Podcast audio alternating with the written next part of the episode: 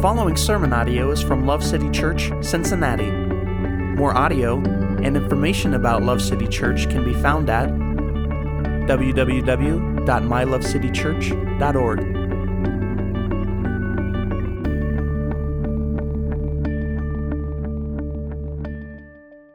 Turn with me, if you would, to Hebrews chapter 10, and we're going to start in verse 19. Today, amen. Uh, today we are answering the last question in our Curious series. Uh, that question is it, Is it important for Christians to be involved with the church? Uh, just right off the bat, there is an often repeated statement that most of us have probably heard, and it provides one possible answer to this question. The statement is this you don't have to go to church to be a Christian. Anybody ever heard that before? Yes, somewhere? Yes, uh, there are several problems uh, with this kind of oversimplified approach to the question at hand, okay? So the first problem is that it reveals a misunderstanding of what the church is.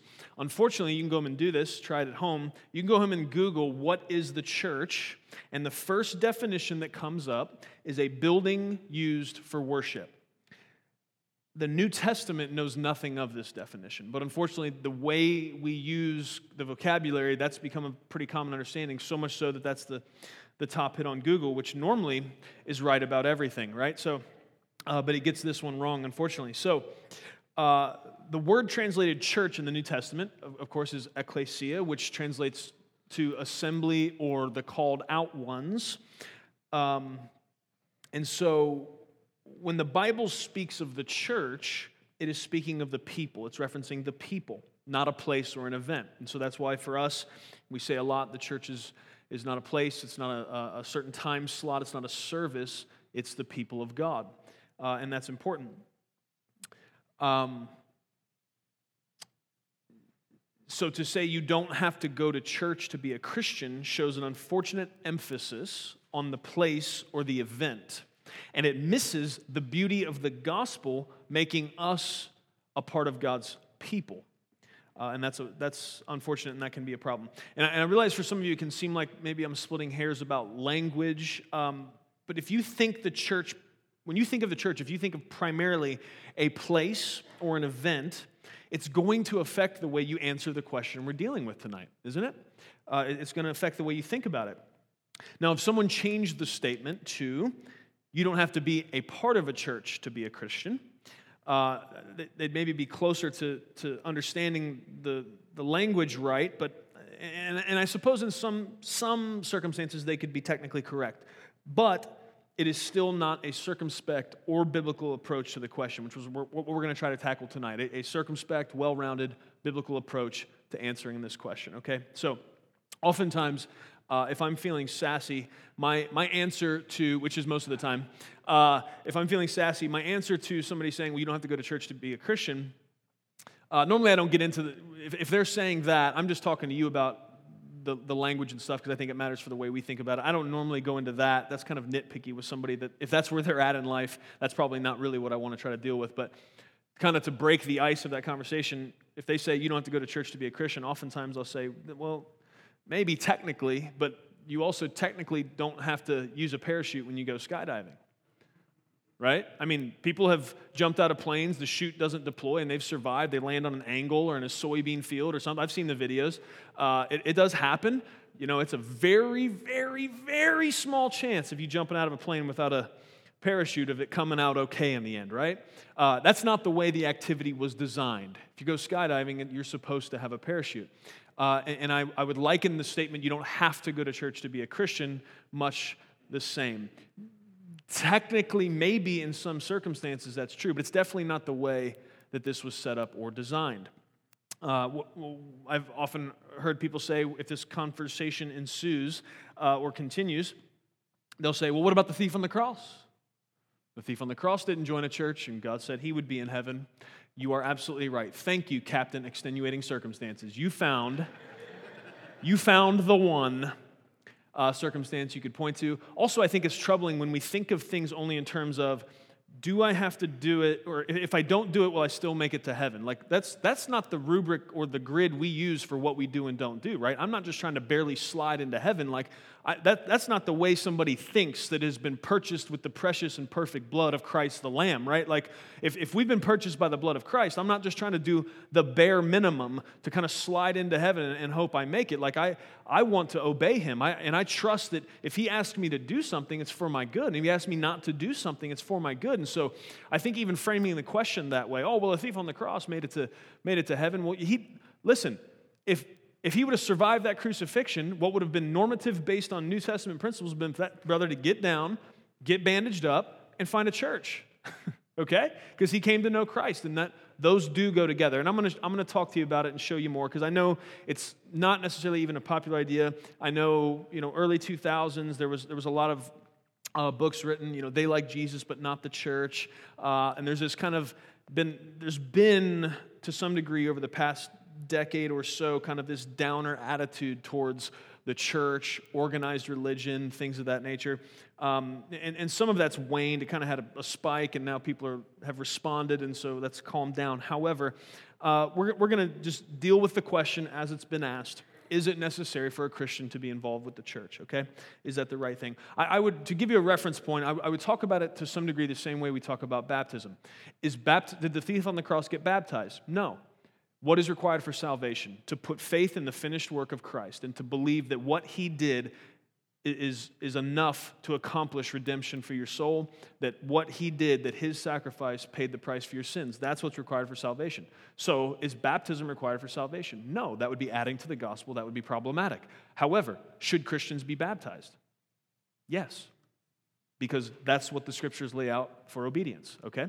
After that fact. So, uh, in, in many places. So, I, to some degree, I would liken connection to the church uh, to, to baptism in that way or talk about it the same way. Okay? All right, here we go. Um, I do want to say this there are a lot of motivations for folks wanting to avoid what they see as organized religion. Uh, some people are just lazy and can't be bothered with it. Uh, they got a lot going on in their life, and you know that looks like something else that I don't have time for or want to mess with. Some people have never really been taught what the Bible says on the issue. They watched a YouTube video, or their friend one time said, You don't have to go to church to be a Christian. They're like, Cool, I'll take that one. yeah, I'm weaving that right into my life philosophy, right? That works for me. Uh, you know, I'm busy on Sundays. So, uh, some people. Some people that think like that, you know, they, they would be the you don't have to go to church to be a Christian kind of crowd. Some people that think that way, they're not actually Christians. There are people that think they're a Christian because their family are Christians or somebody they know is a Christian or they believe that God exists, right? And so maybe they're not a Christian, and that's part of why they have really no draw or interest in gathering with God's people. That's another possibility. However, some folks have been deeply wounded by a church or churches and this has caused them to withdraw. And I want you to understand that I know that that's true. And so, in no part of what I'm saying today do I want to trivialize that or be trite about it. However, um, I do want you to know that as I preach this um, and make what I hope is a passionate and faithful case for the importance of the local church in the life of a Christian, uh, that I am among the ranks of those who have been hurt by and frustrated with churches and church people. Okay, so i am not going to you know, try to prove to you that I deserve to be counted among those ranks. I just, I'm just telling you. Uh, I've had some humdinger situations uh, with churches and church people. People say crazy things, they do crazy things, things that you'd like, I can't believe a psychopath would say or do that, much less somebody that's supposed to love Jesus, right? So there are wild things that happen. We have to understand churches are made up of people. People are imperfect. The only perfect church is the one that we don't go to because we're imperfect people as well, right? So there's a room somewhere uh, that's not full of people, and then it's not a church, right? Because that's not what the Bible means. So perfect churches don't exist. Uh, and sometimes people, you know, hurt people, hurt people, and that's a bummer. Uh, and the reality is, what we need to understand, and, and what I would say to you, whether you're here and, and, you've been hurt in the past by churches or church people, or you happen to hear this sermon uh, on the internet, I, I want you to just think about this with me to be truly connected to a church body the way the Bible describes, it does open us up to vulnerability and the potential for pain. but this is true of any real relationship, right? We can all facade and mask our way through life and never really let anybody in close enough to hurt us. But I mean, we've covered that ground before. That's not a really awesome existence. Some of us have done that, right? Some of us have done the old smile when I see everybody, but really on the inside, I don't love anybody or let anybody love me because then they can hurt me. The same is true with churches. The same is true with connecting really to a church community. It is going to make you vulnerable, but it's worth it. Um, and it's, it's what uh, we see the scriptures say is, is the best case for us, okay? Um, we also, we do need to point out that all those who have repented of sin and put faith in Christ throughout all of history, they are a part of what is commonly referred to as the universal church, described in Ephesians 1:22. It's also referred to as the body of Christ in places like 1 Corinthians 12. Okay, so there is this idea that if you have put faith in Christ, you are a part of the church universal, okay? However, I would also say we need to acknowledge the fact that the New Testament is written to Christians with the clear assumption that we would be connected to a local body of believers. I'm going to back that statement up as we go forward, okay?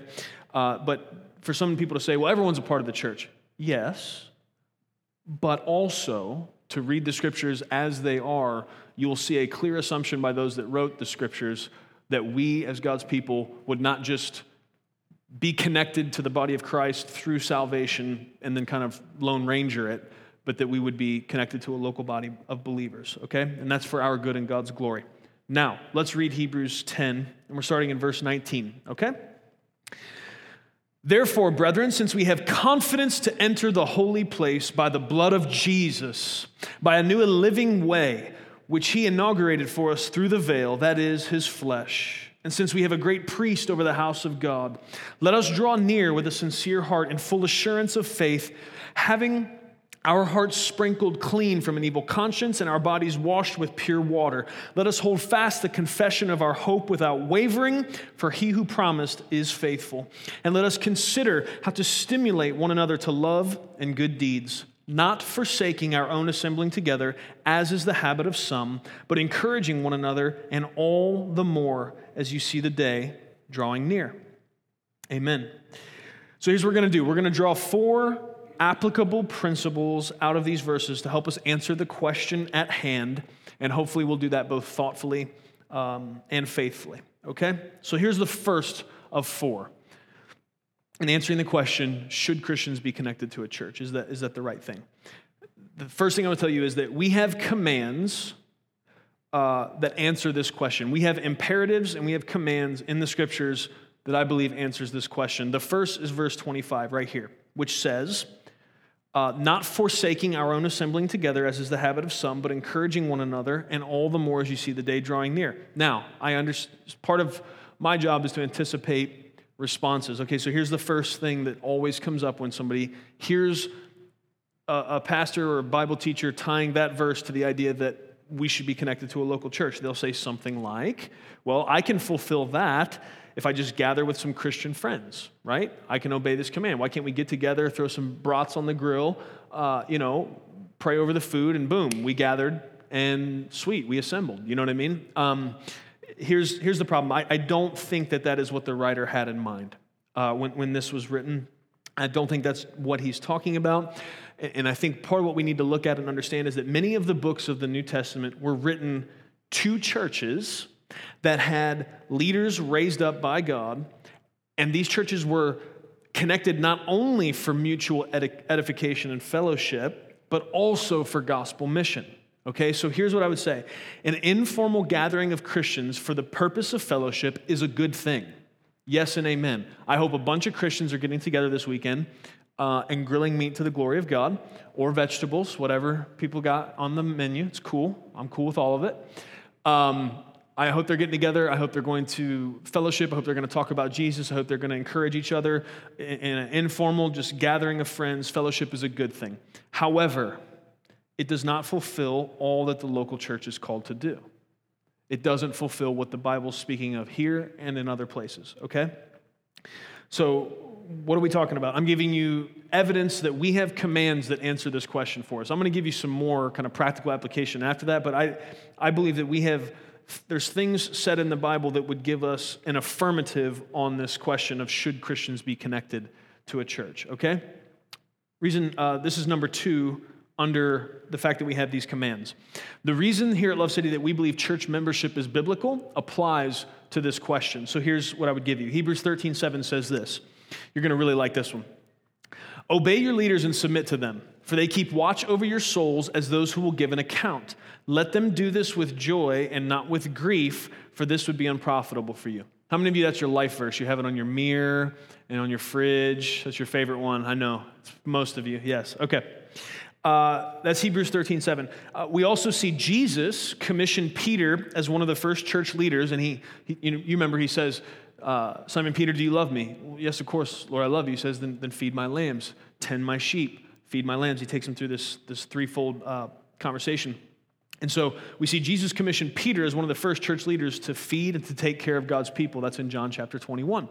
Uh, so Jesus had this idea that there was going to be uh, leaders established, there was going to be some formality and structure to the church, and that there, there was going to be leaders that he was going to establish uh, for the, the, discipling, taking care of the people, training the people, uh, equipping them for the work of the ministry, as is said elsewhere. Okay? the question is so here's the question out of that out of Hebrews 13, 7, which says, Obey your leaders, submit to them, they keep watch over your souls. The fact that Jesus um, commissioned Peter to, to be one of the first leaders uh, taking care of God's people. The question is if Christians are not connected to a local church through membership, then what spiritual leaders are they submitting to?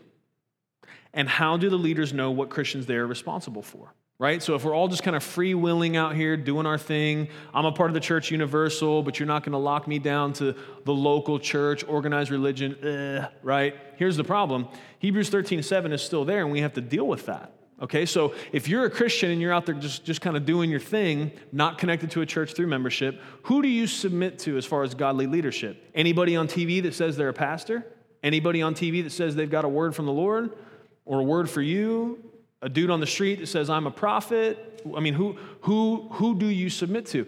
And on the flip side, who, for example, let's just take the leadership here at Love City. Who are we responsible for without people saying, Yes, I'm a part there. Yes, I believe God's called me there. Yes, uh, I, am willing to submit in, in, in, love and unity to that church congregation and to that team of leaders. How, am, am I responsible for every Christian in Cincinnati?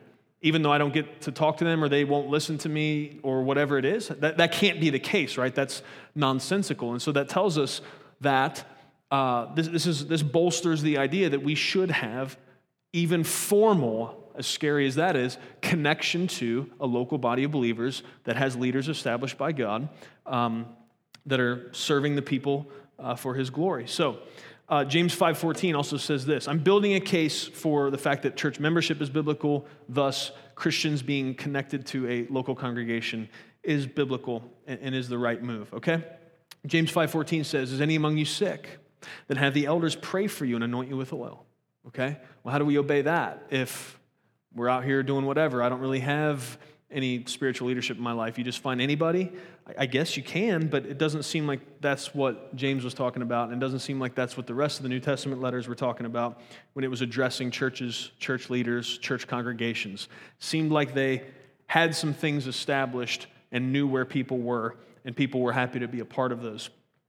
So, my point here is that there is an assumption throughout all the New Testament, and, and go read it for yourself. Think about it as you're doing uh, even your daily devotionals, as you're in the New Testament. Think about the way things are written. There is an assumption throughout the New Testament that you and I would be connected to a local body of believers, and that we have. And we have commands in the scriptures that we cannot obey if we are not connected to a local body of believers, right? How do you submit and obey to the leaders that God has put in your life if you're not connected really to a local congregation. If you're not if you don't have a faith family right? How do you obey that verse? I don't have to. I'm doing me. Okay but but don't but don't run around acting like it's okay all right? Because it's not. That's not what the bible would lay out for us as normative or best practice okay? Uh, i'm not saying you won't make heaven rolling like that but you're, you're running the same chance as a, as a skydiver with no parachute. You're putting yourself in danger. There's a reason why God set things up the way He did. There's a reason why God establishes leadership. There's a reason why God brings congregations together and gives them mission and purpose in certain communities. There's a reason He appoints times and places where we live, draws people together from different backgrounds uh, to come together to accomplish His mission. There's, there's reasons why He does what He does. Uh, and so I want to be able to obey all the commands in Scripture, and I believe in order to do that faithfully, I'm, I'm going to have to be a part of a, a local congregation um, and, and be happy about it. So even that, Shooter McGavin. All right. That's a real old reference. If you got it, you can feel old with me. Um, 1 Corinthians 5 and Matthew 18 are two of the more well known passages on church discipline. Okay, another really fun subject. In our rugged, individualistic Western mindset, the idea of someone having the spiritual authority to call you to repentance and administer discipline, if needed, is, to say the least, unpopular. Okay, not something you're going to see preached on TV. I can almost guarantee it. Uh, but it's in the Bible, so we'd have to talk about it. Um, you might be thinking, or somebody listening to this may be thinking, I doubt anybody here is, but who knows? They might think, I don't need to submit to anyone but Jesus, right? Jesus, you know, and you could, you could build a case for that, right? That Jesus removed the need for priests and things of that nature. So now I can have a direct connection to God. And yes, you do, but we still have to understand that and what Jesus did for us in, in, in tearing down the veil and allowing us access to God the Father. We still have to understand that in context of the rest of how the scriptures tell us to conduct ourselves. So you might think, I don't need to submit to anyone but Jesus. I would say to you, dear friend, that is a prideful overassumption on your part, and you need a leader in your life that loves you enough to tell you that, okay? This is fun, isn't it? Yeah, you guys ask the questions, all right? So it's on you. All right. Amen. Um, so I've said all of that, and that was kind of the hard part. Here, here's hopefully what tempers that a little bit and lets you understand that I, I am not advocating for uh, a tyrannical form of church government, okay? The only way that everything I just said works is if church leadership leads like Jesus, as humble servants motivated by love. That's the only way this works. That's the only way people will trust them enough to lead them. If, if leaders are, are tyrants, if leaders are dictators, if leaders are, are living unholy, duplicitous lives, uh, if they're not being good examples, if they're not willing to serve people, if they don't see even their leadership among God's people as a form of service, that they don't understand the way Jesus led, it's not going to work.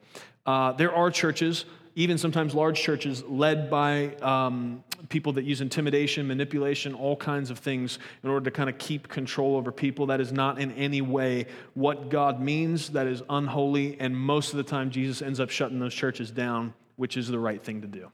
Okay? So, uh, none of what I said, and, and, when it talks about obeying leaders and things like that, you should not be a part of a church where uh, leaders are saying things like, you know, just shut up and march and do what I say. And if they start quoting stuff about Korah in the wilderness and all this type of stuff and the earth swallowing them up, that's a red flag, okay? Um, if they can never be challenged, a question never asked, if their word is the highest and final authority, if they put themselves on the same level as, say, the prophets of the Bible or the writers of the Bible, if they act like they're Jesus, um, the reality is Jesus is the chief shepherd over Love City. The rest of the elders and pastors here and leaders here are under shepherds commissioned by him. He's the big boss, and we report to him. And uh, if any of us do anything uh, that is not in line with the way Jesus would do it, uh, then we're going to be called to repentance. And if we refuse to repent, we're removed. Out. Uh, and that's the way it should be, right? Because no congregation should have to uh, trust and obey leaders that are not um, listening to Jesus and loving and leading like him. So, if there's not humility among uh, the, the people that God establishes as leaders in local church congregations, then it won't work. Uh, and it shouldn't work, okay? So, I want to make sure you know that I know that in light of everything else I said. Okay. Praise God. Um, when, when, when church leaders do lead like Jesus, when they are humble, when they do what they do motivated by love for God and love for people, um, what that does is it, it cultivates the trust that's needed for a church to function in a healthy way. And so that's good. All right, so uh, the, the, first thing I was saying uh, so, what are we doing? We're talking about four applicable principles that, from the verses that would help us understand the answer to the question should Christians be connected to a church? So, number one premise that I just wrapped up is we have imperatives in the scriptures or commands that pretty clearly lay out for us that yes, as a Christian, you should be connected to a local church congregation. I, I got three more reasons for you, and uh, it won't take as long as you think. So, reason number two being connected to a church is for the benefit of others. Okay, let's look at verses 24 and 25. Let us hold fast the confession of our hope without wavering, for he who promised is faithful. And let us consider how to stimulate one another to love and good deeds, not forsaking our own assembling together, as is the habit of some, but encouraging one another, and all the more as you see the day drawing near. Okay? Uh, sometimes we do the opposite. Like we, we get freaked out. We think, you know, man, sure, the end is near. Things are getting crazy. It's like, okay, well, let's let's withdraw. Let's circle up. Let's grab the kids, go in the basement, get a bunch of baked beans and candles, and we'll just hang out there. And hopefully, Jesus comes to get us. Right?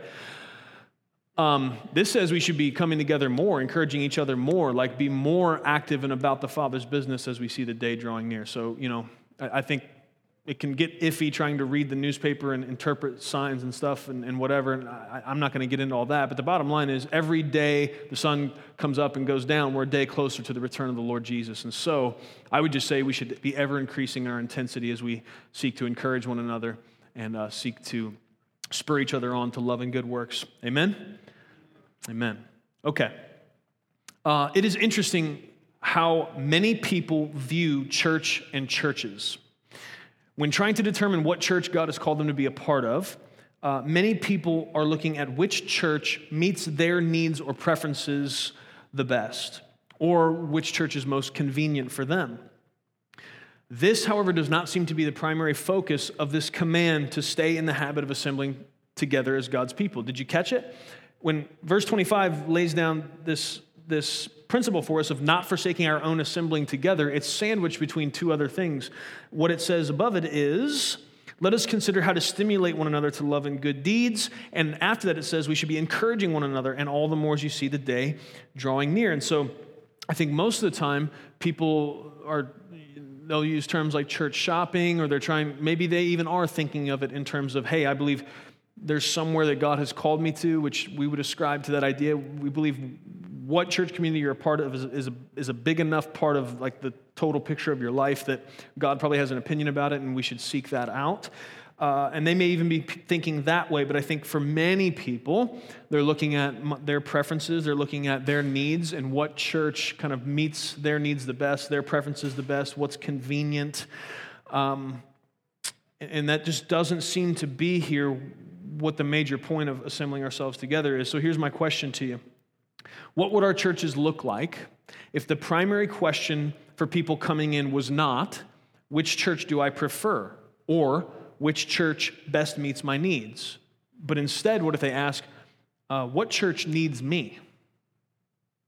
What, what if they asked, which church will I have the most opportunity to serve with the gifts God gave me? What if people, in looking for a church, were not so much concerned with what was convenient or what fit their preferences, but what if they were coming looking and they were, they were looking for holes to serve? They were looking for a church that needed somebody that can do what they can do. Um, they had a servant's heart and attitude. That was the motivation for how they conducted a search, not where can I go that I like. Now, I'm not saying that, you know, just because a church, say, is struggling and you could be a help there, that, that's not necessarily what I'm talking about. You still have to be led by the Spirit. You know, there's other ways you determine whether or not um, a church community is a place where God would have you, right? The Bible has to be preached faithfully. I think the gospel should be held high. You know, if they're getting up and preaching out of a Reader's Digest every week, mm, red flag, right? So uh, the Bible should be held high. Um, the, the scriptures faithfully preached. Uh, but I think this, it's, let's be honest, probably for most of us, if we think about um, where it is we would, if we were to try to find a place to be, we would be looking through a lens of what do I like or what do I need?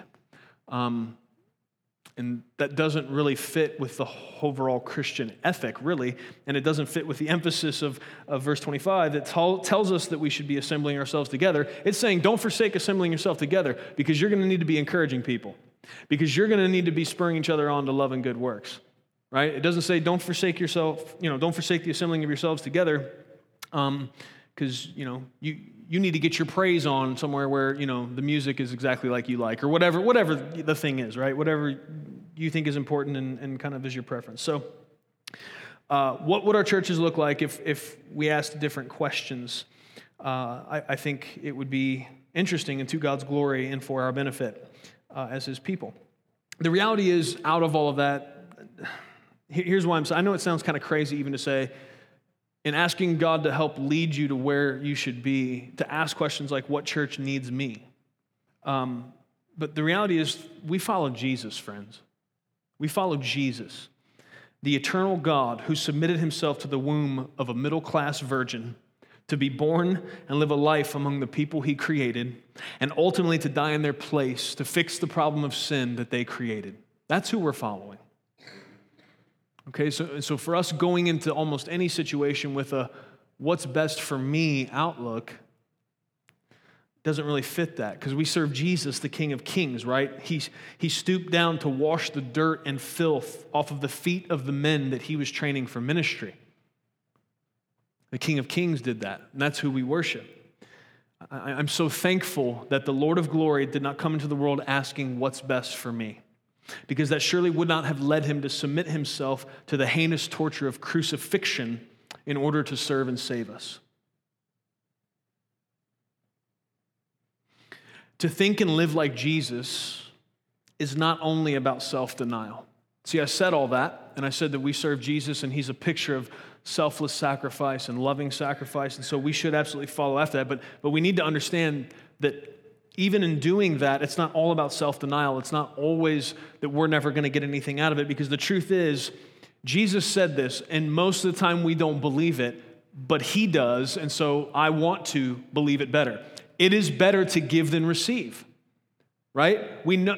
Like we believe that verse starting right after Thanksgiving, like Christmas time, we like that one, but like the rest of life, most of the time, we really believe it's better to get than give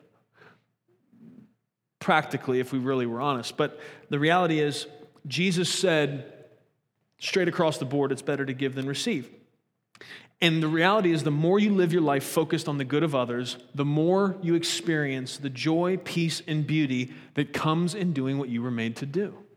The more you focus on others, the more you're less intensely focused upon your own needs, your own wants, um, the places you're dissatisfied with in your own life, and you start making your life about uh, meeting the needs of others, there's, there's a, there is a power and anointing that comes through that. There is a joy that cannot be attained in pursuing things for your own sake.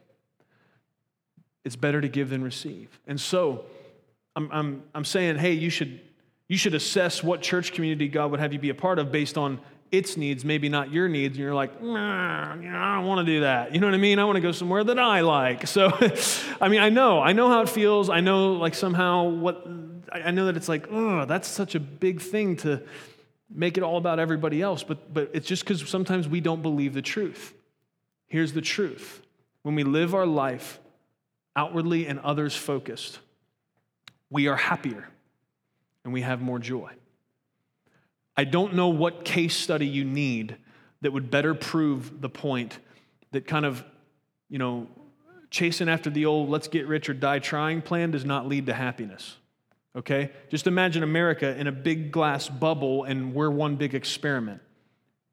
You know, I, am I'm, I'm glad and I'm thankful to be an American, but the, the whole like, you know, overall capitalist, materialistic consumerism is that leading to greater degrees of joy and happiness in the general population?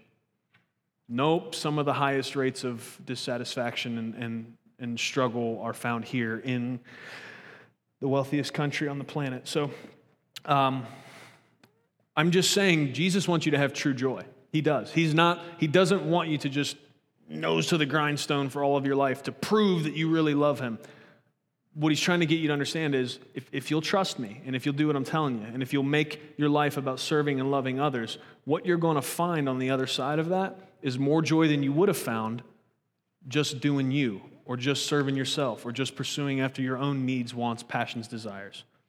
Okay? Amen.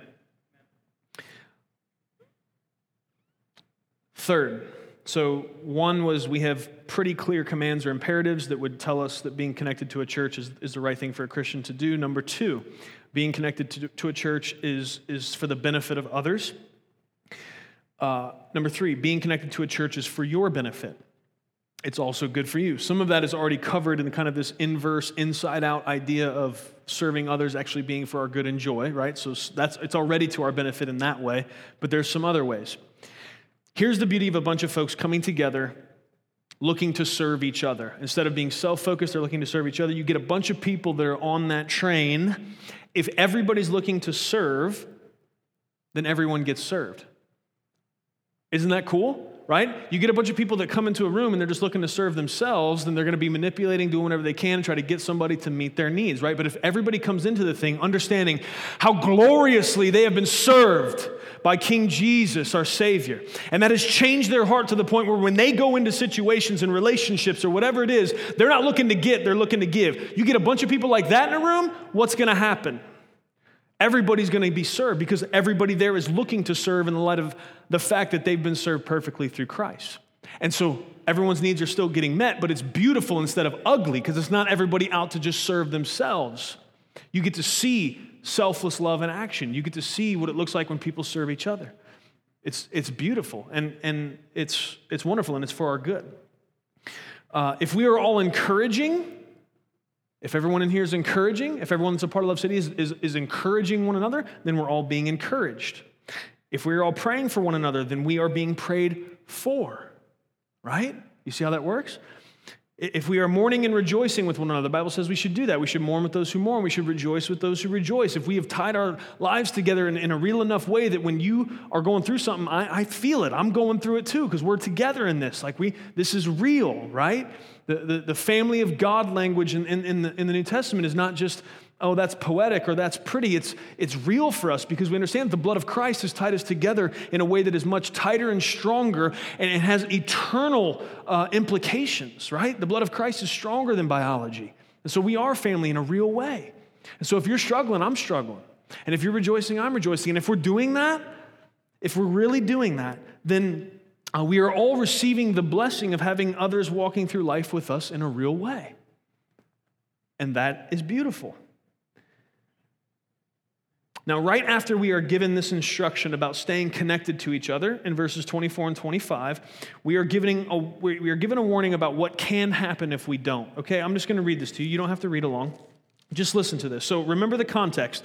Verse 24 and 25 say, Let us consider how to stimulate one another to love and good deeds, not forsaking our own assembling together, as is the habit of some, but encouraging one another, uh, and all the more as you see the day drawing near. And then it flows right into this. Here's one of the possibilities that can happen if you don't obey that verse and some other verses. For if we go on sinning willfully, and you have to think that Paul's writing this, so he's his train of thought is okay, I'm, I'm, encouraging them to stay connected to each other, to spur each other on to love and good works, not forsake the assembling of themselves together, uh, and they should do this all the more as the day draws near. Uh, and then this is his next thought, right? This is his flow of thought. For if we go on sinning willfully after having received knowledge of the truth, there no longer remains a sacrifice for sins, but a terrifying expectation of judgment and the fury of fire which will consume the adversaries. Hmm. If you were sleeping, you ought to wake up because that's a scary verse. Okay, that's a real deal. Like, hold on, what?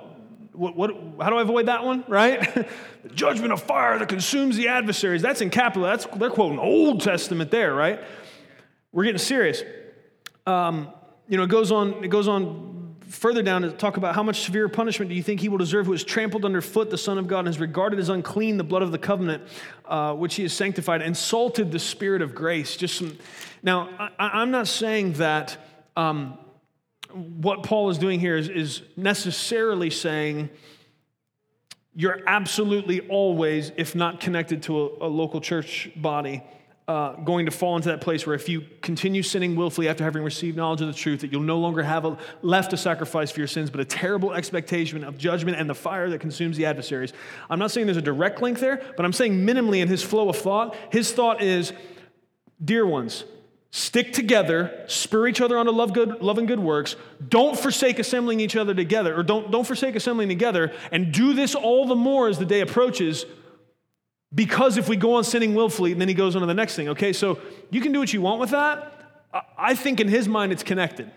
I think he understands that when we get out of, of assembling ourselves together, when we get out of encouraging each other to love and good works, when we get away from, uh, you, you, know, being in each other's grill in, in, a good way, right? And, and, and coming together, encouraging each other, uh, sometimes challenging each other, uh, which can be a form of encouraging. Uh, when we get away from those things and, and we kind of get out on our own, get isolated like a, like a sick gazelle, man, that's when a lion can pick you off. And the Bible's going, or the Bible says the devil's walking around like a roaring lion seeking who he may devour, okay? And, and he comes up to a herd of Christians that are, that are on point, loving each other, holding each other accountable, actually encouraging each other. They're in each other's corner. They're in the fight together. He walks up to that herd. He just keeps on moving, right? Because he's not getting anybody. But when, when people start to, you know, be too cool for that and or too busy for that and or uh, that's not that important, they're, they're like that sickly or old animal that gets kind of separated from the rest of the pack and, and boom, right? They're picked off. Okay, so it's, it, it, it's not a game and it's not just a question of, um, you know, you don't have to go to church to be a Christian, okay? There's, there's a lot at stake here. That's, that's some really serious language. So to me, uh, that makes my ears perk up and it makes me want to pay attention. Uh, and I believe those are, those are pretty intimately tied together. I know it's true for me. If I get away from fellowship with people that love me and love Jesus and are willing to not only encourage me, but also challenge me, uh, just the fact that I'm in close relationship with them sometimes stops me from doing stupid stuff, right? Like I know I'm, I'm called to be the, the primary Bible communicator here, and God's called me to be a leader among God's people. But if you think that means I don't ever have stupid thoughts and or temptations, then you've lost your mind. But sometimes what happens is the, the devil shoots that flaming arrow of temptation and, and, and it comes and like my mind starts to entertain the thought, but then all of a sudden what happens? The faces of all the people that I love and are doing life with and I would be letting down start to roll across and that, that thought gets cast to the ground immediately. Because I'm not going to do that. Because I'm not going to let them down. I'm not going to let somebody be, be fighting this battle of life and all of a sudden they look behind them thinking I had their back and I'm gone because I'm over here looking at porn. Sorry, I'm off duty. No, that's not how it works. Or, or I decided I wanted a girlfriend in addition to my wife. Sorry, church. You know, I'm going to go do something else. Nope. Not this guy, because I really love you. And I hope you really love each other. And I hope you really love me. And I hope that goes through your mind the next time you're tempted, because that's part of how this works. Love defeats sin. Amen.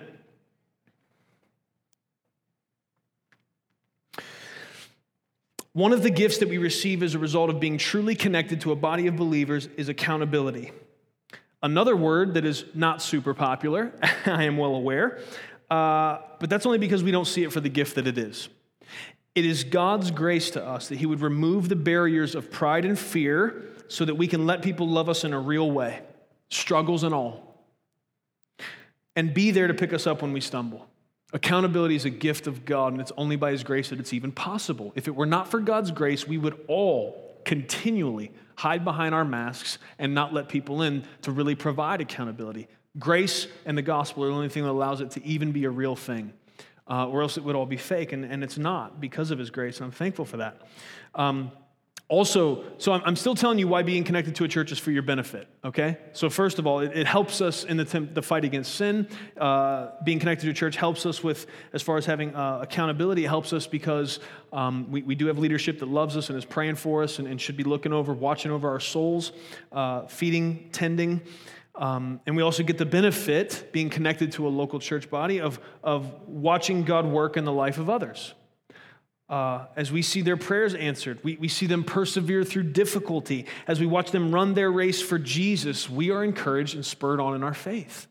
And you don't get that when you're out there doing the I don't have to go to church to be a Christian deal, right? Or I'm watching it on TV. Look, look, man, if you want to watch a TV preacher, great. But that's not satisfying all that the Bible would encourage you towards uh, getting together with a bunch of people that are going to love you, challenge you, sometimes hurt you, uh, and, and sometimes let you down, but that's even God uses that as a part of a process of growing us and, and equipping us and sharpening us for his kingdom, right? We got to learn how to be able to be offended, okay, right? My feelings are hurt. I got to learn how to get over that, forgive, know that I've done that to somebody else, realize that Jesus has forgiven me of a whole bunch. That's a, there's a great potential for growth and maturity that comes through having a difficult situation with somebody that you got to get over. Okay? And so uh, we get to see these things for, for the gift that they are. Um, now, I, I want to say to you, there is nothing wrong with rejoicing in the fact that God has saved you individually. Okay? So, what I'm about to say next, I don't want you to think that I don't think that's a good thing. We should rejoice that God has saved each and every one of us through the redemptive work of Christ. But if you read your Bible carefully, you will see that the promises and encouragements and instructions that we are given through the scriptures are written primarily to God's people as a collective.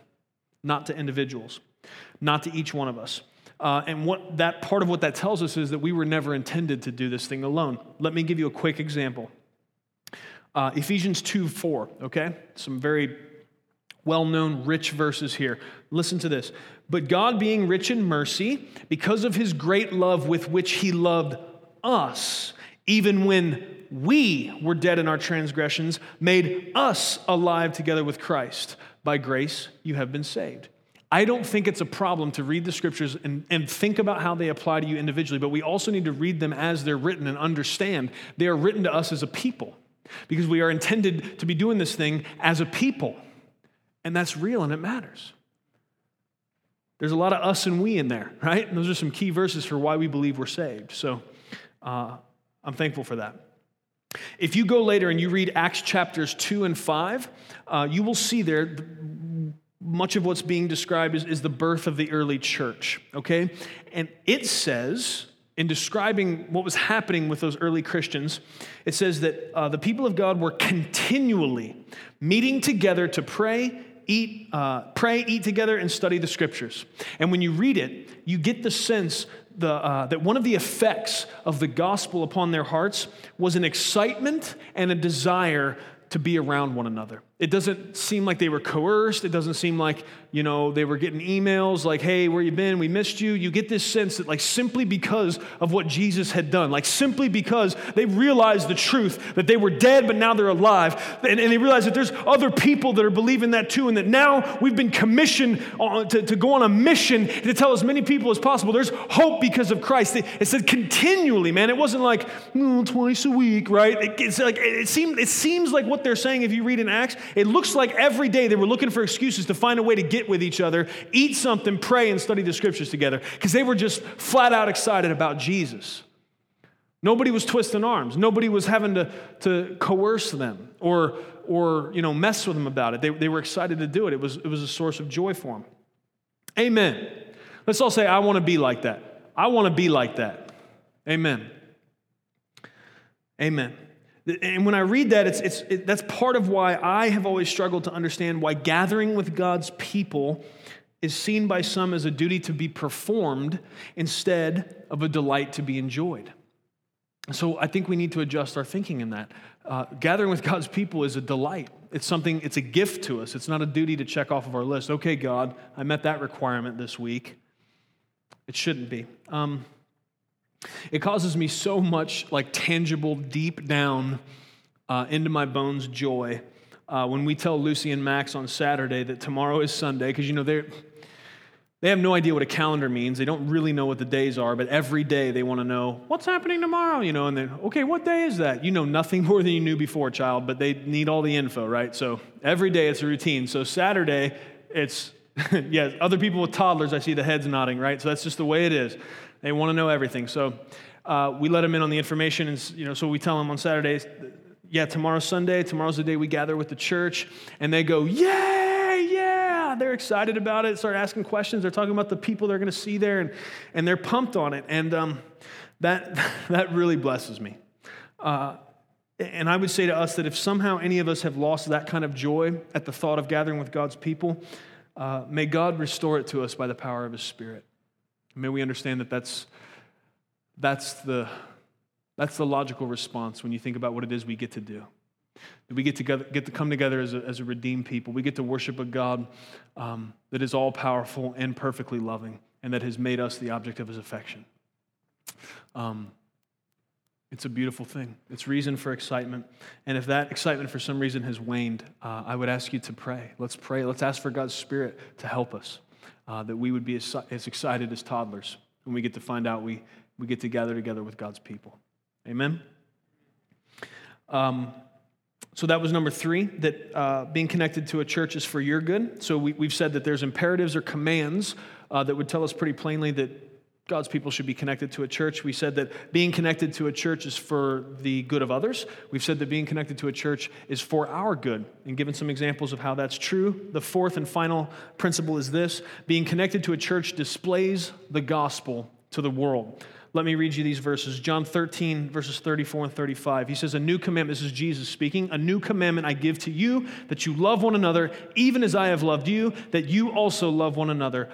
Here's the key By this, all men will know that you are my disciples, if you have love for one another. Guys, here's the truth. When God's family comes together for real, I don't mean just a group of people that gathers in the same place each week to explore a common interest, right? I'm not talking about country club church. I'm talking about when the family of God gets together for real. When we truly surrender and we join together our time, talent, and treasure, when we come together and abandon our self focus and we are collectively willing to be wrung out for the sake of our Savior King, the magnificent splendor of the gospel is displayed to the world. Did you hear what Jesus said? The world's going to know that you are my disciples by your love one for the other. And it takes the love of God, possible because of the grace of God, for us to be able to do that, to come together in a real way, to really exist as one unit, to be one body, to be of such unity that, that we're like hands and feet and eyes and ears connected together, and we got one purpose, and that is making much of King Jesus. That is getting as many people as possible to understand, give them the chance to know there's hope in Christ. It takes love that is beyond our own strength or power. It takes love uh, that is going to have to be empowered by the Spirit of God. It's not something we could do just because we decide to. We're going to need God's help. So, so, how does that work? How is it that being connected to a church displays the gospel to the world? Without the transforming power of the gospel, we cannot love sacrificially in the way that would allow us to join together as God's church and really be about God's mission. Without the love of God working through us by the Spirit of God, we could not do what it takes to be unified to the degree it, it will, it will, that will be required for us to accomplish the mission of God. Uh, much of the negative outlook people have on the church today is a result of God's people being distracted from our real purpose. When churches become about numbers for the sake of numbers, or churches become about boosting the egos of, of whatever leaders or leader is there when churches become about building ever bigger and more lavish buildings slash campuses uh, when they become just another distributor of spiritual ish goods and services the church loses her relevance and power we lose our voice and we've seen that to some degree in our culture there used to be a time when, when a respected man of God spoke on an issue in this country, like people at least at least it had some weight. They may disagree, but they were going to consider it. Now, I don't even know that we're asked very often. Um, the truth is, we can't just be another business that peddles and panders to people. We have to be the blood bought children of God who truly love Him and are commissioned by Him to love people and pour into them the incredible effort that is required to disciple them. We must be faithful heralds of both grace and truth. Because truth without grace isn't truth, and grace without truth isn't grace. When God's, I'll summarize all that. When God's people truly love one another and we join our lives together in a unified purpose and it's real, it declares the power of Jesus and his gospel to the world. Because how many other places do you see people bound together, uh, willing to be selfless and sacrificial, all for the sake of glory of, of somebody else? Does that happen a whole lot? Nope. There's only one place I know of it's God's church. Amen. It is not hard to look around and understand that the bad news of sin is a reality. Uh, our world does not operate on principles of selfless service and sacrificial love. Something is broken, and without Jesus, it's broken in all of us. However, when the truth of Jesus' perfect life, his sacrificial death, and his triumphant resurrection really transforms the way we love one another, and it unifies us with the purpose of sharing the hope of Christ with others, it provides proof to the world that the gospel really does have the power to fix what's broken. Because that's, that's what I'm saying. Why, why did Jesus? There's so many things he could have said, right? There's so many things he could have said. Okay, guys, here's how the world's going to know you're my disciples, right? Uh, you're all going to say a certain words and Roman candles are going to fly out of your fingers. Like that would have been another easy way to do it, right? Like if he gave us Roman candle miracle power all the time, well, that's a Christian. He can shoot Roman candles out of his fingers, right? He could have done that. And that's our problem. See, most of us, some of, I won't say most of us, some of us in here would get more fired up about Jesus if we if we saw a miracle or we think we would. And there's a lot of people out there that say, "You know what? I would buy maybe what the Bible's selling if I could see a miracle." But we don't see the church as the miracle that it is. Are, are you kidding me? You, ha- you have a bunch of people, different races, different incomes, different backgrounds, different opinions on a whole bunch of stuff. You get them to come together, lay down what they think is best, lay down their preferences, lay down what's always best for them, come together for the sake of glorifying God through His Son, Jesus Christ, come together for one mission laying themselves down, loving each other selflessly and sacrificially. You want to see a miracle? You're looking at one. It's called the church. When you can get people coming from all different backgrounds, persuasions, and opinions to, to drop all that, to do what Acts says, man, where they, they threw everything together. They're like, you know what? What's mine is yours, what's yours is mine. We, I, I can't be worried about my personal pursuit of whatever. I, we got work to do. There's a gospel to be proclaimed and a bunch of people that don't know it. Let's get it, right? That, that's what Jesus is saying. Your love one for the other is going to let people know you're my disciples. Your love one for the other is going to declare to them there's some truth to this, right? Romans 1:16 says that the gospel is the power of God. There's power in this, in this thing. It changes, it makes us different, it makes us do things that aren't even logical. It's not logical to invest as much time as we do in each other and discipling each other, loving each other. And, and, and, it's not logical to sacrifice what we sacrifice financially when one of us is struggling. It doesn't, it doesn't make sense for us to, to give of ourselves as much as we do in order to, to come together as a group, to live as one big family, and to declare the gospel to as many people as possible. It, it's not logical to give what we give for the preaching of the gospel. None of it makes sense, but it speaks to the power of the fact that Jesus really transforms hearts. And we're going to do stuff that doesn't make sense a whole lot because he's worth it. Amen. Amen. We're going to keep doing it. And it's going to stand out our love one for the other. We are going to act like peculiar people. We're going to do things the world won't understand. And the hope is it piques their curiosity just enough that we get to let them know here's why I do what I do. Here's why I live the way I live. Here's why I'm willing to love those people, even though sometimes they have bad attitudes. Right? Even though, here's why I still love that person, even though they've offended me. Seven times, right? Doesn't matter. We're going to keep on forgiving. We're going to have a supernatural ability to look over offenses because it's not about me or how I feel today. There's a bunch of people that if this whole thing wraps up tomorrow, they won't be with God for eternity. And that needs to drive what we think about, what we spend our time and money and energy and focus on, and how much time we're going to spend uh, bickering about anything. We got to let it drop quick. We got to love each other fiercely, lash our lives together, and understand that, man, we're, we're, we're going we're gonna ride this raft down the river and get the job done. And we're together, man, all the way. And that's going to speak to the world because it's uncommon. That, you don't do that in businesses, right? That's, it's not the same thing. The church is different. The church is a miracle. It's something that's only possible because of the power of God. Praise God for that. May we be a people who love the church with all her flaws and imperfections, knowing that God uses even those for his glory. May we be a people who see the church first as an opportunity to serve instead of be served. And may we be a people who reflect the truth and power of the gospel of Jesus Christ to the world as we love one another by his grace. Amen. Let's pray. Father, we come before you in the name of Jesus. Lord God, we thank you for the church. Lord, we're not down on the church. We don't have a bad attitude about it. We are thankful, God, that you have, you have called us to assemble as your people.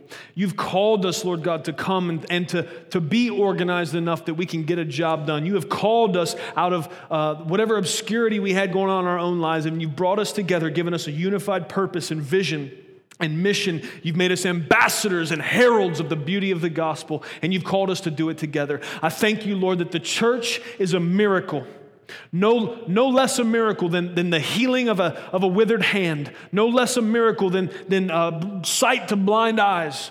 No less a miracle than, than thousands of people fed with just a little bit of food. It's, it's no less a miracle that, that all of these people, simply because of you, Lord God, simply because of how good you are, simply because of what grace does in our hearts, simply because we've been transformed by the love that you first gave us, that we can come together, we can drop our agendas, and we can love with fierceness, that we can tie ourselves together, that we can agree and be happy about the fact that we are going to sacrifice for the sake of one another and for the sake of of being able to be together on mission, declaring your greatness to the world. Thank you for the miracle that is the church. God, forgive any of us that have had a bad attitude about it. Forgive any of us, Lord, that have let our opinions be formed out of something other than what your scriptures would say. We know that it is your will that we be gathered together, that we, we be uh, submitted to and, and, and in a relationship of real love and authentic community with a group of believers. I thank you, God, that you didn't tell us how big that group has to be. I thank you that there's all different shapes and sizes and ways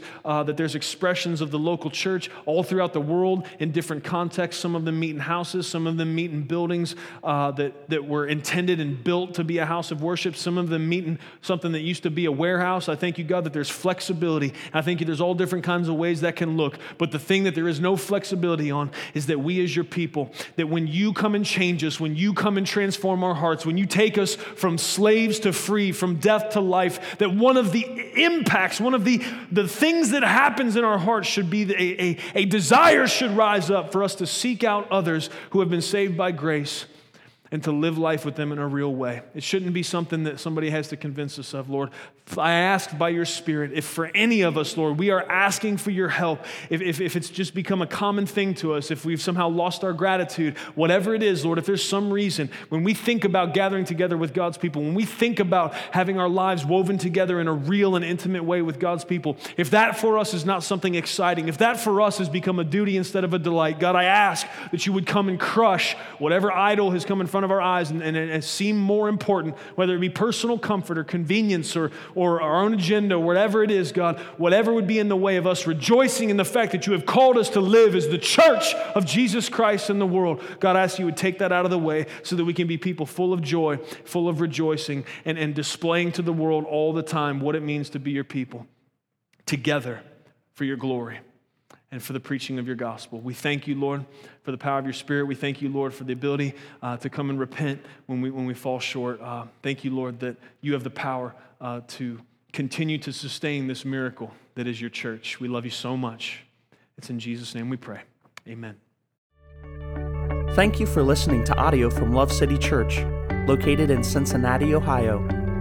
Feel free to make copies of this message to give to others, but please do not charge for those copies or alter the content in any way without permission. To give or find out more about Love City Church, visit www.mylovecitychurch.org.